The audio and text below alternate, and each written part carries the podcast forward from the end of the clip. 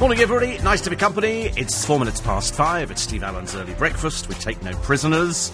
Or we would have done at the Notting Hill Carnival. As I say, great during the daytime. People loved it.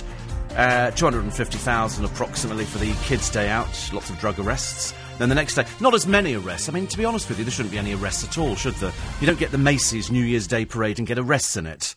It's only the Notting Hill Carnival, you know. We smoke it. Well, we thought we'd smoke it on the street because the police are out there. And then eight o'clock at night, the whole thing turns all sort of pear-shaped and goes a bit naff. Jordan's announced, doesn't want to go into detail, that she was raped. I have to tell you why she was raped. I mean, depending on whether you believe it or you believe it not. The trouble is, we've had people before who have made claims. This happened when? When she was six years old. She's thirty-one now. She's claiming it happened in a park. And she's doing it. I'll tell you why she's doing it. In fact, she tells you why she's doing it. Because the film that her cage fighter little boyfriend is in, apparently, somebody has said, depicts rape. And so they've accused him of glamorising rape in this film. She said he's acting. I wasn't aware he had any skills in that department. If he has, he's managed to convince her that he's her boyfriend. But... so she's coming out and saying, listen, he wouldn't be in any film because he had a friend of his who was raped as well. Oh, and by the way, I was raped. At six years old, she claims she was raped by a man in a park with a friend. In fact, she's so upset about the whole thing. She was pictured looking very miserable the other day, but she sold the story to OK magazine. So that's OK, then. That's OK. An embarrassment to women everywhere who are raped and have nobody to turn to and can't sell their story, as if they would want to sell their story, because of the shame and the humiliation. All they want to see is the bloke who committed it uh, hanged. Jordan, no no knowledge of this whatsoever. Who was the man? Oh, no, can't tell that. Don't know. Six years old. Really? Who did you tell? I didn't tell anybody. I've kept the shame with me. Oh, for Christ's sake, honestly, doesn't it make you sick? Front page headline. Is there no end to the depths this woman will sink? Very, very embarrassing. Uh, bottoms up to beat the climate change. There they all were, these protesters. They're just like getting their kit off, so they stand there, then they superglue their hands to the floor of the Royal Bank of Scotland. I'd have bloody left them there. You superglue... stay there all day, I couldn't care less. And when their friends come in and try and release it, no, no, no, out, out, you're not bank customers, get out. Pond life, get out.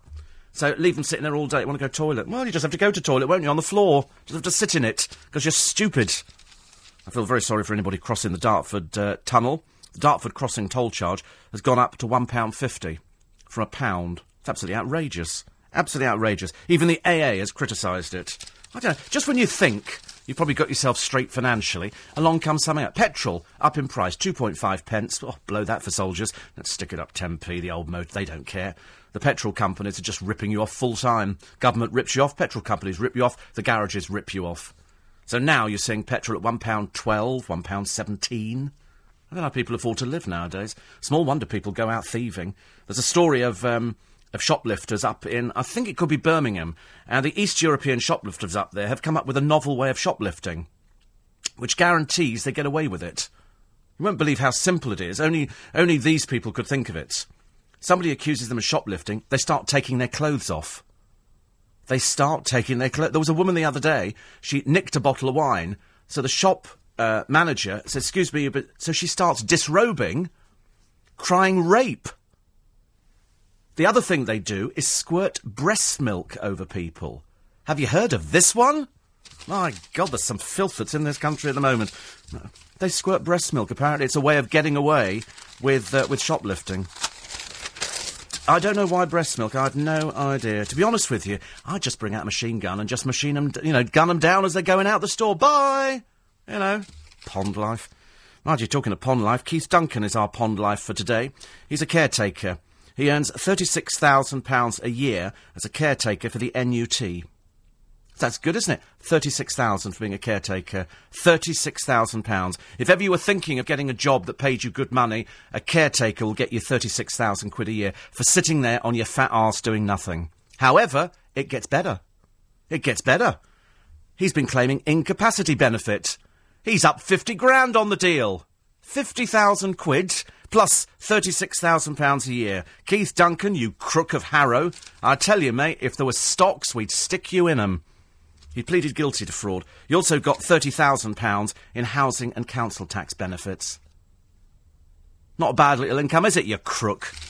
Oh, I tell you, people like that make me sick. Absolutely sick. Anyway, apart from that, we all well this morning? Did we have a nice bank holiday? Was it good fun at the Notting Hill Carnival? Do I care? No, I don't. I can't bear it. You know, it's all very happy, jolly, on the floats and all the rest of it. But then, as I say, it turns a bit pond life. Ant and Dec quite clearly never wrote this book that they're touting around at the moment. You can tell by the language, it's not them speaking. We know what Ant and Dec sound like, and I like Ant and Dec, but they sort of talk about, when, when they heard about the fact that they'd been accused of... Um, of sort of ripping people off on the on the, the, the phone votes and all things like that, they burst into tears. Yeah, right. Come on, they've been in the business for ages. Burst into tears. Been in the business for ages and ages and ages. You know, you don't burst into tears. It was like the other day, I was very disappointed in the Loose Women. Very disappointed. Especially to see McGiffin on there, brown-nosing Sarah, Duchess of York, who, frankly, they might... I mean, had they literally stuck their snouts in the trough, it couldn't have been worse. You know, this dreary woman who's going, it's just so much fun being with you all because you're all great to me. And I'm, is that a naked person at the window again? We're back with naked people. God, I tell you, it's all going on. It's a naked person at the window. Don't look. Cover your eyes, Amanda. Don't look. It's not nice. It's not normal. In fact, that really isn't normal. It's not nice. So anyway, so Sarah Ferguson goes on there and the whole team brown-nose her like she's somebody important. As opposed to somebody who'd been having an affair for three years with Paddy McNally, a former racing driver, gets picked up by Prince Andrew, who picked up quite a few people in his time, and then they got rid of each other, having produced two, let's just call them not desperately attractive daughters, and she's going on about, you know, you must all, always smile if you're princesses. I don't think Eugenie can actually smile at all, can she? She's a bit horsey, poor soul. And there she is, flogging, what is, you know, but she, it was this way that she had a talk, she didn't know any of their names. Because she turned to Carol McGiffin at one point and said, I think it was you that said earlier, as opposed to, I think it was you, Carol. She didn't know at all, which was which was a bit of a shame. A little, I know, I don't know why we got the blue screen. Steve Hargrave on later on today. We've given He's given us a different phone number, because we had those strange noises. Yeah, strange... Oh, did you not do the gigs? Oh, God in heaven, you've forgotten already, haven't you? You thought it was Tuesday. No, he's here. He's here. Oh, Gary Lineker's got married. Hooray! To uh, Danielle. Oh, been round the block a few times. Bucks. Mother. Don't let her anywhere near a shop. She thieves. OK. On more than one occasion. And uh, they got married in a very cheap ceremony. But don't worry. I'm sure that there'll be some naff-looking thing so that all the family can come together for a, a celebration. He didn't even wear a tie. Old man marries young girl. Hope it lasts. Hope it lasts. Cost four hundred quid, apparently, this wedding. Cheapskate. Mind you, that's the way they go. Oh, we'll have a proper celebration at home for all our friends and family. He met her on a blind date. Yes, don't do the jokes. Come on, don't do the jokes. You're making me say these things now. It's not nice. It's not nice. Peter Andre, apparently, was, uh, was the star of Gay Pride in Manchester. And he said... Apparently, as I say, you don't, you, you really can't believe anything at all. He said of Katie Price, she's turned into the new um, Jodie Marsh. And you know how naff Jodie Marsh is. Naff and ugly, poor soul. I mean, you know, a woman with no, no career, no nothing at all, just getting uglier by the day. And Jordan, of course, has turned into her.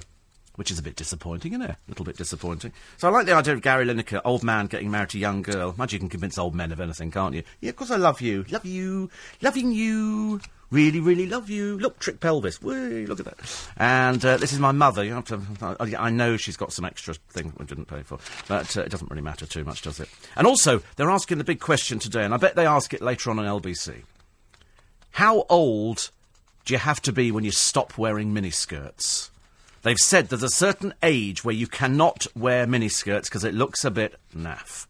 So, in other words, it's OK for Victoria Beckham, because at thirty-five, I mean, she looks like she's just about surviving through life anyway. She can get away with a miniskirt. Nancy Dell'Olio just looks like bad drag. So, she cannot wear a miniskirt. And they've said in the papers she shouldn't be allowed to wear a miniskirt. Which is, a, which is a bit sad, really, because I'm sure some people think, I look really good in a miniskirt. But unfortunately, you do see them tottering down the high street, don't you? The girls with the miniskirts with the gut hanging over the top of it. It's seen better days than the pink faded G-string. It's not an attractive look, I know. And Ugg boots, which actually now, they've, they've really, apparently somebody told me the Ugg boot factory is closed down because they say that people are now not wearing Ugg boots. The latest boots you're going to see in the papers later on today, and they're the things that all the girls are going to be wearing. They're a bit like Ugg boots, but they've got heels on, as opposed to those flat things that make you look a bit naff. And um, the only people who wear Ugg boots are people who are going to appear on the Jeremy Kyle show. Because uh, you're a bit bikey, uh, and that's why you wear them. Actually, we did like that line. I have to repeat it every day, because I'm still not quite getting it. On Shooting Stars, they went, Jeremy Kyle, he's king of the gypsies. And and I, I thought, is he? So I had to check on the internet, and apparently he's not. But people thought he was on Shooting Stars. Uh, also, bad news to uh, Eminem and his alter ego Slim Shady. This is Marshall Mathers. His ex-wife has been on a uh, on a, a national radio station and says, by the way, don't ever waste your time with him. He's Mister Teeny Tiny in the downstairs department. She says, and by the way, he can't manage anything without a little blue pill. I mean, t- what a dreadful thing to say. She's a bit as revolting as Jordan. Jordan says that about people. You know, they go, oh, Dane Bowers, oh, Mister Teeny Tiny. Peter Andre, Mister Teeny Tiny. Not that she'd know, of course. But Marshall Mathers is another one, tiny in the downstairs department. Unlike Joan Collins, who, when she went out with Bill Wiggins, said um, he, he, he, he was a bit like a bungalow. She said, nothing upstairs. It's all downstairs. It's five fifteen. These are the headlines. Gordon Brown's being urged to publicly state his position on the Lockerbie row after it emerged he privately backed the bomber's release. Documents show the Prime Minister and the Foreign Secretary did not want Ali Megrahi to die in jail. A man's been shot dead in Luton. Police have begun a murder inquiry after a twenty-two-year-old was found with head injuries on a pavement on Haymarket Road just before nine last night. And a breakthrough in the treatment of children needing bone marrow transplants could mean many are spared the effects of chemotherapy. Researchers at Great Ormond Street Hospital have been using a new antibody technique. Let's have a check on the state of the roads, try and get you there quickly this morning, because it's Wednesday, in case you've forgotten. And here he is, a smile on his face and a and a, and a sat-nav in the other hand. It's Hugh Broom. I just have a map. Of course a map. You wouldn't cheaper. Use sat-nav. I know, cheaper. Save on the power. uh, actually, yeah, you wouldn't, there's not really too many problems at all, actually. At the moment, it's all looking pretty good. Actually. Point three. Morning, everybody. It's Steve Allen's Early Breakfast. Do you remember reading the story the other day in the paper about the bloke who's got uh, a dog that weighed eleven stone, a Labrador, weighed eleven stone. So the R S P C A, quite rightly, took this man to court. He's quite clearly an idiot. He's also, you know, somebody who is cruel to animals. And surprisingly, because it took six people to carry Ben after he was taken into court, he's now been fostered, and they've got his weight down to six and a half stone. The owner, Melvin Davis, who comes from Anglesey, claimed his dog had little legs so he couldn't walk. But the N H S worker admitted causing unnecessary suffering and was fined one thousand one hundred seventy pounds by the magistrates. Surprisingly, he's now got another dog. And the R S P C A are going, is this stupidity or what? Can he reach the television? Just about. He keeps turning it off, you know. It's driving me mad.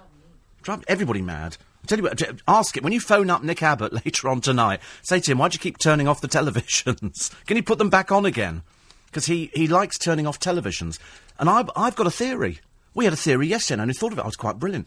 If he turns off the televisions because he finds them distracting, why does he not find Burley and the other screens in there distracting? Oh, he's, oh, right. Oh, that's right. So he doesn't have to look at the screens. God, blimey, he'll be having a dressing room soon. There's no end to it. I can't believe it. But he does. He finds it... Oh, all right, OK. So we're getting the clips from Steve Hargrave. Remember last week we had very spooky spooky goings on. So this this bloke who had this dog, he just kept overfeeding it. And unfortunately, if you overfeed an animal and you don't take it out for exercise, it just balloons. Bad for the uh, for the dog... because eventually all the weight is on the heart and eventually it just drops down dead. And then you go, oh, no, that happened. You think, because you overfed it. So now he's got another dog. It's absolutely outrageous this man should be... And he works for the N H S. Does make me angry. Does make me angry. I see James Corden is having a laugh. They, they call him the roly-poly comedian. Why don't we just call him Fat, which is what he is. And he was out with his sister the other day, Ruth. And she's fat as well. They're both fat. In fact, she's fatter than he is. You're fatter than they... Oh, I don't know, whatever it is. But apparently there they were. Luckily there was a photographer to capture the scene. I mean, you know, you really need to lose the weight. Lose the weight. Be like me, go out every day, you know, pff, healthy, healthy, walk. Although I've actually done my back in again, I'm afraid. My shoulder. Same as last week, but it doesn't make any difference. Johnny says, just when he thought it might be possible for Jordan, stroke, because you have to keep saying Jordan, also known as Katie Price, or Katie Price known as Jordan. Why don't we just call her what she is? To keep quiet about a very personal issue that may have taken place many years ago, and I presume never revealed in her autobiography, has now thought it wise to let her loyal fan base know how she suffered and was never going to talk about it. A cynic might think it's a pathetic and desperate attempt to garner public sympathy in her plight as the wronged woman in the soap opera called What Wouldn't Katie Do Next? No, actually, it's called Who Wouldn't Katie Do Next? Hopefully the words of Sister Katie of Brighton, Ibiza and anywhere near a camera lens will always be taken as seriously as her conservative style of dress. This private matter will be aired on radio, T V, magazines. Maybe good mate Piers Mogadon can get another exclusive with our heroine where she pours her heart out. I urge the public to buy a large bucket, says Johnny, trying to be of comfort. You see, I get... It's just... ludicrous. She did talk about being raped when she was with Piers Morgan. Whether this was the same one or whether she's come up with another one, I've got no idea. It's funny how she doesn't want to talk about it to the police and hopefully stop this man raping again. No, she wants to talk about it to OK magazine, but comes up, because obviously somebody said to her, listen, don't forget to say, if any woman has been in this position, make sure you talk to somebody about it. Not like you, you stupid person.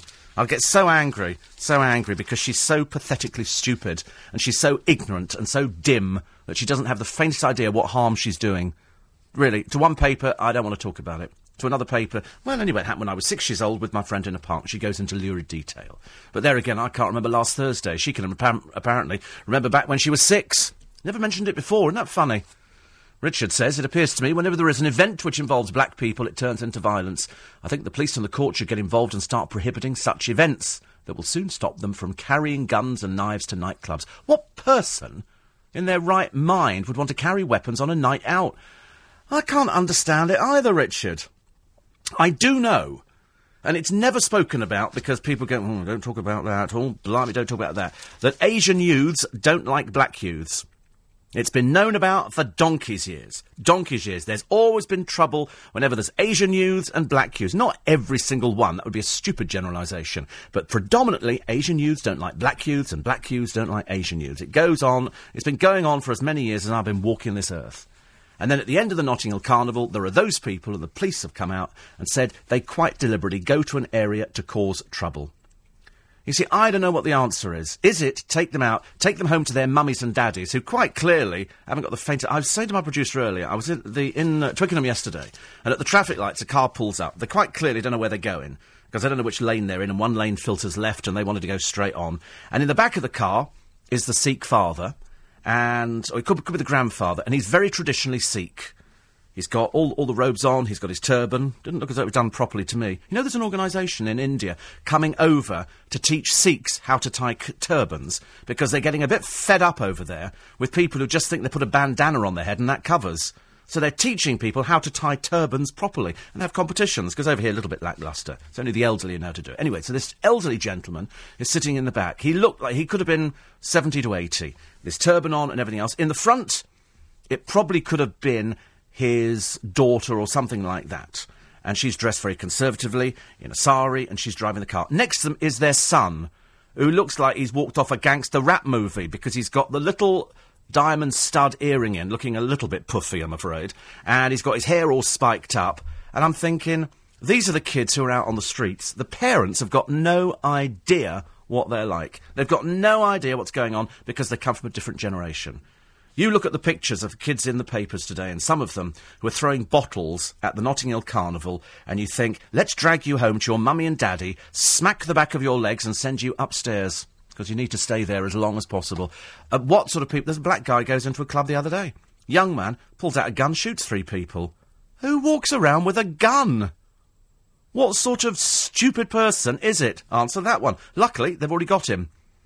They've arrested the people for the... Uh, For the for the Graff jewellers, they're in, they're investigating that one. Didn't take too long. Somebody knifed the other day. They're talking to people on that. They're not wasting any time now. The police, with their limited resources, have managed to actually get people into court and, and arrested them. Fantastic. But it seems to be no answer, does it? People think they're big. You walk around with a gun. You see them on street corner. People got arrested for having dogs. Gangs at the Notting Hill Carnival. Gangs, ladies and gentlemen. It's supposed to be a carnival. You know, why don't we just take these people, stick them on a ship, take them in the middle of the ocean and go, oh, look, sorry, we'll rename the ship the Titanic. Off we go. Solve a whole lot of problems, wouldn't it? Dawn in Ryslip says, I decided not to get up early yesterday because I wanted to be up early today. And I'm out late for the next three nights because uh, Ivy Rye's at the Water Rats tonight. I've never been to the Water Rats. I know where it is, actually. Noah and the Whale film at the I C A tomorrow. Noah and the Whale gig at the I C A the day after. I'm with you on the bathroom carpet thing. I have proper bathroom carpet in my bathroom. I don't have mould, damp or anything. These people without bathroom carpet, thinking that it's strange, are just jealous. Hoping there's no spooky goings-on with Steve Hargrave today. Yes, I hope so too. I hope so too. But you're right, yesterday we had this thing, if you're a new listener, that if you had bathroom carpet, people said it was very council. I've never been in a council flat that had bathroom carpet. They're generally black and white tiles, the stick-down ones. And I've got beautiful, beautiful, um... um, not Axminster, what's the, whatever the other carpet is, beautiful, in biscuit, and over the top of that, Afghan rugs, and it's it's quite stunning, but somebody writing and saying, oh, it must smell, and thinking, well, you probably live in a stinky place anyway. I don't. My place is absolutely immaculate, immaculate. And Ali, who's not very happy about the increase in fuel tax, I mean, how much worse can it get? Just when you think you've got everything straight, no more bills coming in, blow me down, the government got another surprise up their wrist. Let's in, let's get more money out of you. Let's get more money out of you. You know, and, and it's just ridiculous. Just ridiculous. Frankly, you feel... I'm not surprised people pull into garages, fill up and then drive off. I'm really not, because people can't afford it. Although I always say to somebody, if they're sitting there with a fag on in the car, if you can afford to smoke, you can afford to put petrol in the car. Luckily, I don't smoke. I'm still worried about putting petrol in the car. And I forgot my brother's birthday the other day. How embarrassing was that? Not very good, is it? If he told by his girlfriend, by the way, it's your brother's birthday. I know it is, I just forgot. So I've got to put money in an envelope. And then I'm thinking, I know, as opposed to putting money in an envelope, which I always do, I'll drive down there and put money through his letterbox. And then I thought, it's going to cost me about eighty quid to drive down there and drive back. Not actually worth it, is it? Uh, Stephen Bridlington, been away in hospital, having his kneecap replaced. As what? He said, not been listening. Thank God for that wonderful invention, the podcast.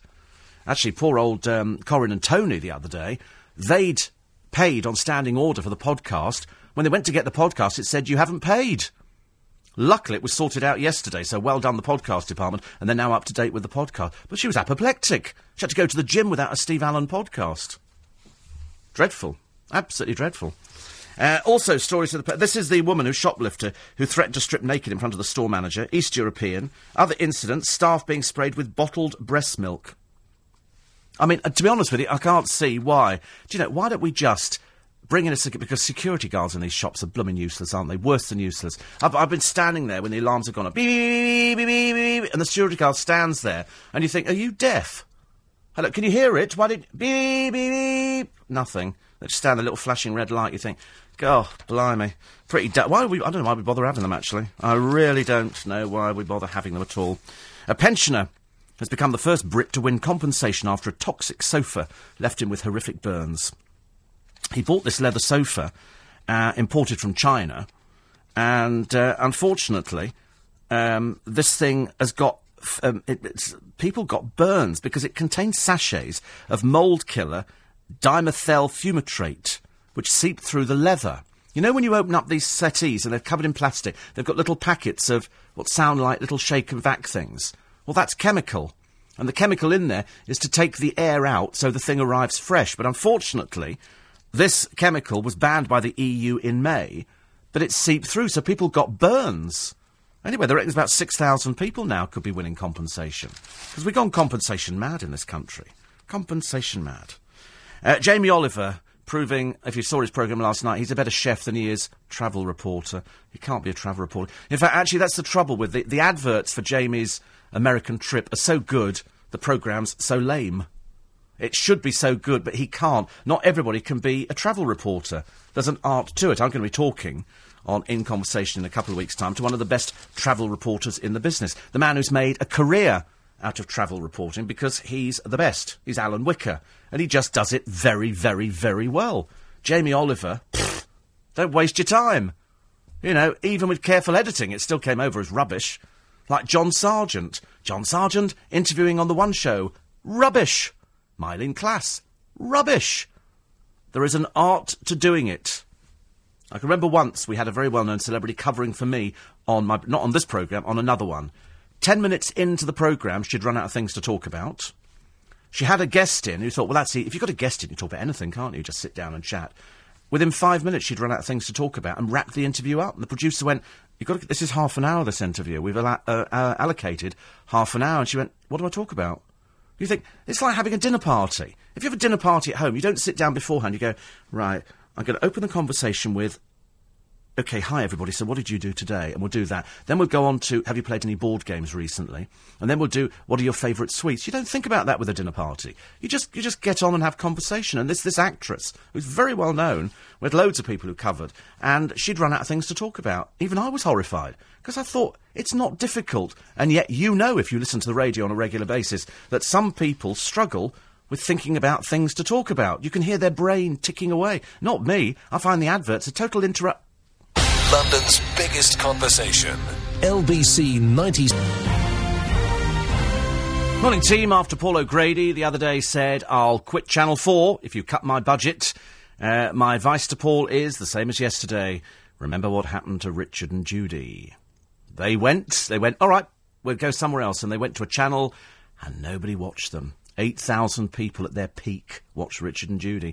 And they were king and queen of daytime. King and Queen of Daytime. I predict that the This Morning programme's going to go down the toilet pan as well with Holly Willoughby. I don't think she's got any gravitas. The sort of women who are watching television are not those who sit there watching flippity-gibbet kind of stuff. The only reason Holly Willoughby is successful is because she gets her tits out for people. That's the only reason on Strictly Come Dancing. You remember all the publicity? Oh, look, Holly Willoughby's breasts are... Oh, you know, and that's all she got. Women... Dancing on Ice. Women aren't, aren't remotely interested in that. They want somebody like Fern who can have a bit of conversation, who's, who's been around a bit and knows what to talk about. Holly Willoughby, I've watched her on the uh, the X Factor, Extra Factor. She's rubbish. You know, it's just, it's, and I think you'll realise within a very short space of time, and she must be realising as well, that she's going to be out of her depth. And I bet you anything she'll be quietly replaced. Because it's just not going to be good. She's a bit too... kind of, you know, which isn't good enough. Wants somebody a bit of gravitas. It's a bit like sticking Kerry Katona on there. She's pictured in the paper today. Uh, and the pub the other day. Fantastic. Nice to see that bankruptcy hasn't affected your love. Still doing the same thing. The V sign, packet of fags in one hand and poking her tongue out. It's a shame, actually, you didn't uh, sort of stick your stomach back in again. But there again, you're a funny little person, aren't you? She actually reckons very shortly she'll be sectioned. Well, if you actually think you're going to be sectioned, you never will be. It's only people who are sectioned because they've got no idea. She's unfortunately well aware of how much she's uh, she's not contributing to the country. I wish somebody would give her a bloody job. Make a stack shit. Do something. Get her, do, get her doing something. Because she's bone idle. She's lazy. She should actually work in Iceland. Stick, a, stick the old thing on the till. Get her working like people have to work nowadays. Annie's been watching the Eggheads. And uh, they win all the time, yeah, because that's why they're there, because they're the intelligent ones. That's why all these people they put up against them on Eggheads, they're not going to win, are they? Because they're not as bright. All these other people on, on the Eggheads panel have all won competitions. They've been Brain of Britain, Mastermind, they've been everything. So, of course, they know these. I mean, I know you want to strangle Daphne. I know single-handedly we'd all hold her under the water, you know, because she's that kind of irritant. But the, but she probably doesn't see herself as an irritant, in the same way that Bea in the Big Brother house didn't see herself as being that irritating little stuck-up-her-own-rear-end person who nobody liked. And they kicked out Lisa the other night. The shaven-headed lesbian who contributes nothing. All she did was smoke fags. And then they dragged on John McCri... I hated her. I hate her. Why do we have to have all these stereo... Why do all lesbians have to be shaven-headed with tattoos, for God's sake? Just just really gets on my nerves. Really gets on my nerves. And John McCririck they had on there. I mean, a man... He shouldn't be allowed on television. The man's an idiot, I'm afraid. And for some reason, Brian Bellos, or whatever his name is, dressed up in women's clothing and calling himself Olivia. Is it... Oh, you've seen him before like this, have you? Oh, right, I thought it was done as some joke. Is he now cross-dressing? Oh, it's... Oh. No, it's not funny. And also, because because he doesn't actually have any talent for doing anything, he sat there wearing this silly blonde wig, looking a bit stupid, I'm afraid, but there you go. That's him. Carpet in the bathroom's OK, says Richard, but not with small kids. You see, that's... You see, I don't have small children. The godchildren, you know, luckily have learnt how to aim. So that's OK. It's no good having bathroom in the cupboard, you've got little children. Luckily, I don't have little children, and I do have carpet in the bathroom, and it's beautiful. It's cool, and it's lovely, and the Afghan rugs on the top are beautiful, and your feet sink into it. It's delicious. Have to tell you. Uh, Steve. Steve! So we had that the other day. I knew Jordan... Uh, I never knew Jordan could sink so low. Even if she was raped, how could you sell the story of being raped? And she says she was with a friend. Well, you see, what I want now is I want the papers to find who the friend is. Because, is this made up? Is this a true story? If it's a true story, why, when she went home, did she not tell her mother or go to the police? She was, she claimed she was six years old. This man is a very, very dangerous paedophile, and there's a very good chance he could still be alive. You would want to find him, wouldn't you? Would you not want to find this man? I certainly would. I certainly would. Tony says, with regards to yob culture, I'm constantly thinking when it started. I know in my day we had uh, skinheads and the uh, and the greasers or the rockers, but it was always confined to areas. When I asked myself, when did this downfall all start? Discipline has gone completely out the window. Well, I don't think there is any discipline. You don't think that any of these youths involved in throwing the bottles at Notting Hill Carnival go home and their mummies and daddies smack their legs. They probably shout and scream abuse at their parents. They're those sort of people because their parents have got no control over them. Never did have. Never did have. Mike says, I have to drive fifteen miles to get to work. The petrol price doesn't help, but I don't know who to thank. My company for lowering my expenses cover, or the government for increasing it anyway. Probably neither of them, I shouldn't think. Uh, Ali says, remember, the police do a great job, but the courts give Mickey Mouse sentences. I'll tell you, if I was a, if I was a judge... Oh, God. No messing around, I'm afraid. I, I would be bringing about hanging. I would absolutely... Oh, the Lockerbie bomber, apparently, is on his last legs. Apparently could die any day now. Good! I want to sort of, sort of be uncharitable this morning. Um, it makes sense now why Ronnie Biggs was released, because they knew they were going to release the Lockerbie bomber, says Darren. Now, he's still living, isn't he? Sitting up in bed the other day. Oh, please, baby Jesus, go on, take him quickly. Do us all a favour. Put everybody out of their misery. Makes much easier. Uh, Steve says, Andrew had a blood test. Uh, it took a year to pluck up the courage. The fear of having it done, worse than the actual test. I know. It is awful, isn't it? I was watching a Golden Girls last night, an old one. And they, they were talking about uh, one of them having a blood test. Uh, it was an AIDS test. And she said, I don't, I don't want to know the results. And they said, it would take about three days. She said, I don't want to know. Because, I mean, would you want to know? I mean, I would always expect my, my doctor to be honest with me. I would want to know exactly what was going on in my blood test. I would want to know exactly. We were talking to Alan Cumming about drinking. And he was, he drinks a bottle of wine a day. And he said, but the difference is, he said, I don't get a hangover because I drink water. If you mix it with water, if you, you know, have... And I drink tons of water. In fact... We've started on the water already this morning. Quite clearly, the wine is around the corner, which is quite nice. Actually, how people could how people could ever drink first thing in the morning is beyond me. I mean, I really couldn't. I could never become an alcoholic unless I was pushed to it. I could never drink first thing. Some people wake up in the morning and you see them. We have a couple of drunks in Twickenham. Well, actually, we've got more than a couple. And they sit there drinking cans of Stella and uh, and other drinks at eight o'clock in the morning. I could not drink. I mean, you must be comatose by the time you get to lunchtime. I couldn't drink at all at that time. I don't know why. Mitch says, what does Dawn do for a living? She's always at concerts. Is she a music critic? Well, like, do you know, in a strange way, she probably is. She does go to a lot of concerts. She goes to more concerts than anybody I know. More concerts. I mean, she must, she's got an encyclopedic memory of everything that goes on at, uh, at concerts. Daily Mirror today... Uh, they've got uh, Katie Price again. And uh, what was this one here? There was, there was another story. I was trying to go through the paper to try and find something that was remotely interesting, because at the moment, I'm afraid, it's terribly dreary in the papers. There's Alexandra Burke. She's got an album out shortly, and she's had to wear skin-tight leather. Well, I don't want to be rude, but she's a bit chunky for skin-tight leather, you know. I mean, some people can get away with skin... I mean, you know, if, if it was sort of Vicky Beckham, she could wear skin-tight leather. Alexandra Burke's a little bit big for that kind of thing. And Dani Minogue has said she would love to make it in America... And she said, perhaps I went and spent time over there. No, dear, I'm sorry, you've got no talent. You know, I don't want to be rude about it, but you haven't made it in this country either. So, and you've certainly not made it in Australia. So, I mean, you know, where are you? Guatemala's fairly popular this time of year. Mozambique would be very good.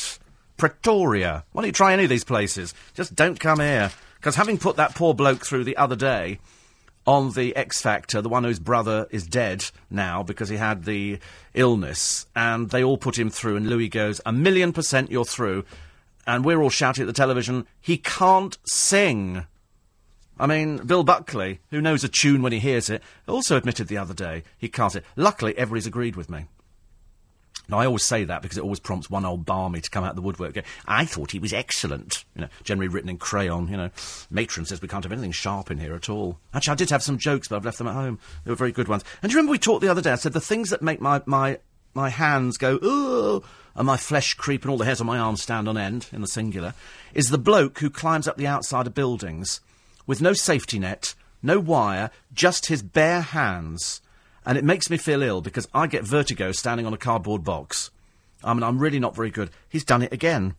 Alain Robert stood on top of a skyscraper the other day. This is the Twin Towers in Kuala Lumpur. One and a half thousand feet. He climbed up the outside with his bare hands and a pair of trainers. I mean, I, I just, it beggars belief. He was arrested when he got to the top and then he was released. He climbs up the outside with just... What happens if you get there and you go, oh, I don't think I can hold on anymore. Oh, I've got a scratch. Oh! What would you do? I mean, I, I couldn't. I don't know how many of you can hold your weight up. I mean, the, the thing to do is hang on to a tree. Don't try this if you're over thirty-five, all right? Hang on to a tree, lift your legs off the ground, see how long you can hang on for. The answer, not very long. And he's clinging on with his fingers to the outside of a building. I mean, he has to overcome vertigo. I mean, he has actually all, all his body, because he has fallen before. Pins are holding his body together. But it, I just find it absolutely amazing. He took forty minutes to climb the Golden Gate Bridge in San Francisco. He conquered the Sears Tower. He did Lloyd's of London. It's only three hundred twelve feet, but frankly, I'm, I wouldn't even climb out of this window. I wouldn't climb out of this window. Nothing. I mean, if I stood on a chair, I'd get funny. He's climbed the Cheung Kong Centre in Hong Kong, eight hundred eighty-five feet, a peak, and he's climbed the Taipei one oh one in Taiwan, which is one thousand six hundred seventy. He climbs the outside of... You imagine you're in there and you go, he's on the outside of our building. How's he holding himself up? With his fingers. And a pair of plimsolls. I mean, he's just absolutely amazing. A sports convertible, nicknamed a hairdresser's car, has been voted the best second-hand buy. What is it? The Mazda M X five. I traded mine in for a Rolls. And in the garage, they said to me, I said, how, what, how did you get rid of my car? He said, it took us forever. It took us forever to get rid of it. He said, nobody wanted Mazdas. Couldn't get rid of a Mazda. I was always quite quite pleased, though, that I actually traded it in for a Rolls. I was, I mean, I'm obviously adding a bit of extra money. Like, quite a bit of extra money. Steve, I think Kerry Katona should be stacking shelves in Iceland as part of a work experience programme. Does anybody know if she has actually done any work? No, she's never done anything. She's a bone-idle slob, I'm afraid. And don't get me started on Jordan or Katie Price. But carpet in the bathroom... provided it's luxurious like yours and mine, is fabulous. I love it, and it's not council, says David. So yesterday people accused me of being council. Well, I don't know anybody in a council flat who could afford the carpet that I've got in my bathroom. I mean, frankly, there's a few hundred pounds worth of rugs sitting over the top of it as well. And I don't wee on carpeting like some people do. I'm very good, very clean, and, uh, and it's beautiful. Some people say, oh, you get carpet mites. Not in my bathroom, you don't. If they are, they're the cleanest carpet mites you've ever seen in your entire life. Uh, later on, Steve Hargrave will join us. He'll be telling us some of the uh, music news, and hopefully we'll have some clips as well. And yesterday, Noreen managed to, to get where she needed on the M twenty-five and M eleven. Yeah, now, you'll remember this from old. She doesn't do motorway driving. She's not very good on motorways, but she's doing it. And she's booked for two shows this morning, booking Jerry and the Pacemakers and Chip Hawks with Brian Poole, both in Milton Keynes. She said, do you know when you're on holiday yet? Did I not mention when I was on holiday? I think I did, actually. I think I have... Have I not mentioned it? Well, it's it's going to be the end of this, this month. It's going to be the last week in this month, uh, in September, and where we are now. So it'll be the Monday, Tuesday, Wednesday, Thursday, Friday. So I'll be here on the Sunday, and I'll be here the following Sunday, but I'll take the, the interim days off, as it were. I shall be sunning myself in the sunny climes of Twickenham by Thames. That'll be quite nice. Yeah, see, Prus, I could go... See, I wanted to go and surprise Nathan Morley and turn up, you know, in my little, in my little speedos by the side of his pool. But apparently now we've heard he sometimes swims au naturel. I'm not over keen on the idea, I'm afraid. Not over keen. Still funny, though. Quarter to six is the time. These are the headlines. A full debate on the release of the Lockerbie bomber will be held in the Scottish Parliament later. The Justice Secretary, Kenny McCaskill, will defend himself almost two weeks since Abdel Basset Ali Megrahi was feed on compassionate grounds. A man's died after being shot in Luton. The twenty-two-year-old was found by police just after nine last night in a residential area of the town. And Andy Murray's got off to the best possible start at the U S Open. The world number two has beaten Latvia's Ernst Gulbis in straight sets in the first round. Let's have a check on the road, shall we? Huge broom, here he is. Thank you very much, Steve. Uh, for starting Kingston, actually. Problems with the burst wall. Later, call me. Morning, everybody. Nice to have your company. thirteen, fourteen minutes to six o'clock. Wednesday morning in uh, London town. And Colleen Rooney has said she's not going to get pregnant again for a while. She said it's uh, it's too exhausting. And, of course, having... She's got to have this one first, but, I mean, it's too exhausting. Also, I mean, because you can't shop as much, can you? Because she doesn't actually do anything either. And, yeah, well, I know people work, but not, not Colleen, because, you know, married to rich, ugly Shrek lookalike. And so they've got one child, so that'll be nice. And it, I think just being married to him must be a bit... T- what do they talk about of an evening? What do they talk about? I mean... Oh, that's right, they watch soaps, don't they? I could imagine, actually, because, you know, when they had the wedding, he didn't talk to anybody because he's he, he's got no conversation. There's no point. It's like Roman Abramovich or Abramovich.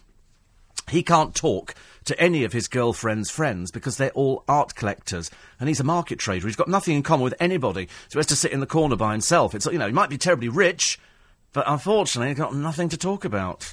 It's a little bit... I'm trying to get my head round Muhammad Ali, who visits Ireland and doesn't say a word, not one word during the trip. He just waves at people. No, we know he can't, but I don't understand what he's doing in all these places. Is this a money-making trip for him? I think it's money-making, isn't it? I mean, because it just seems to be a bit like that.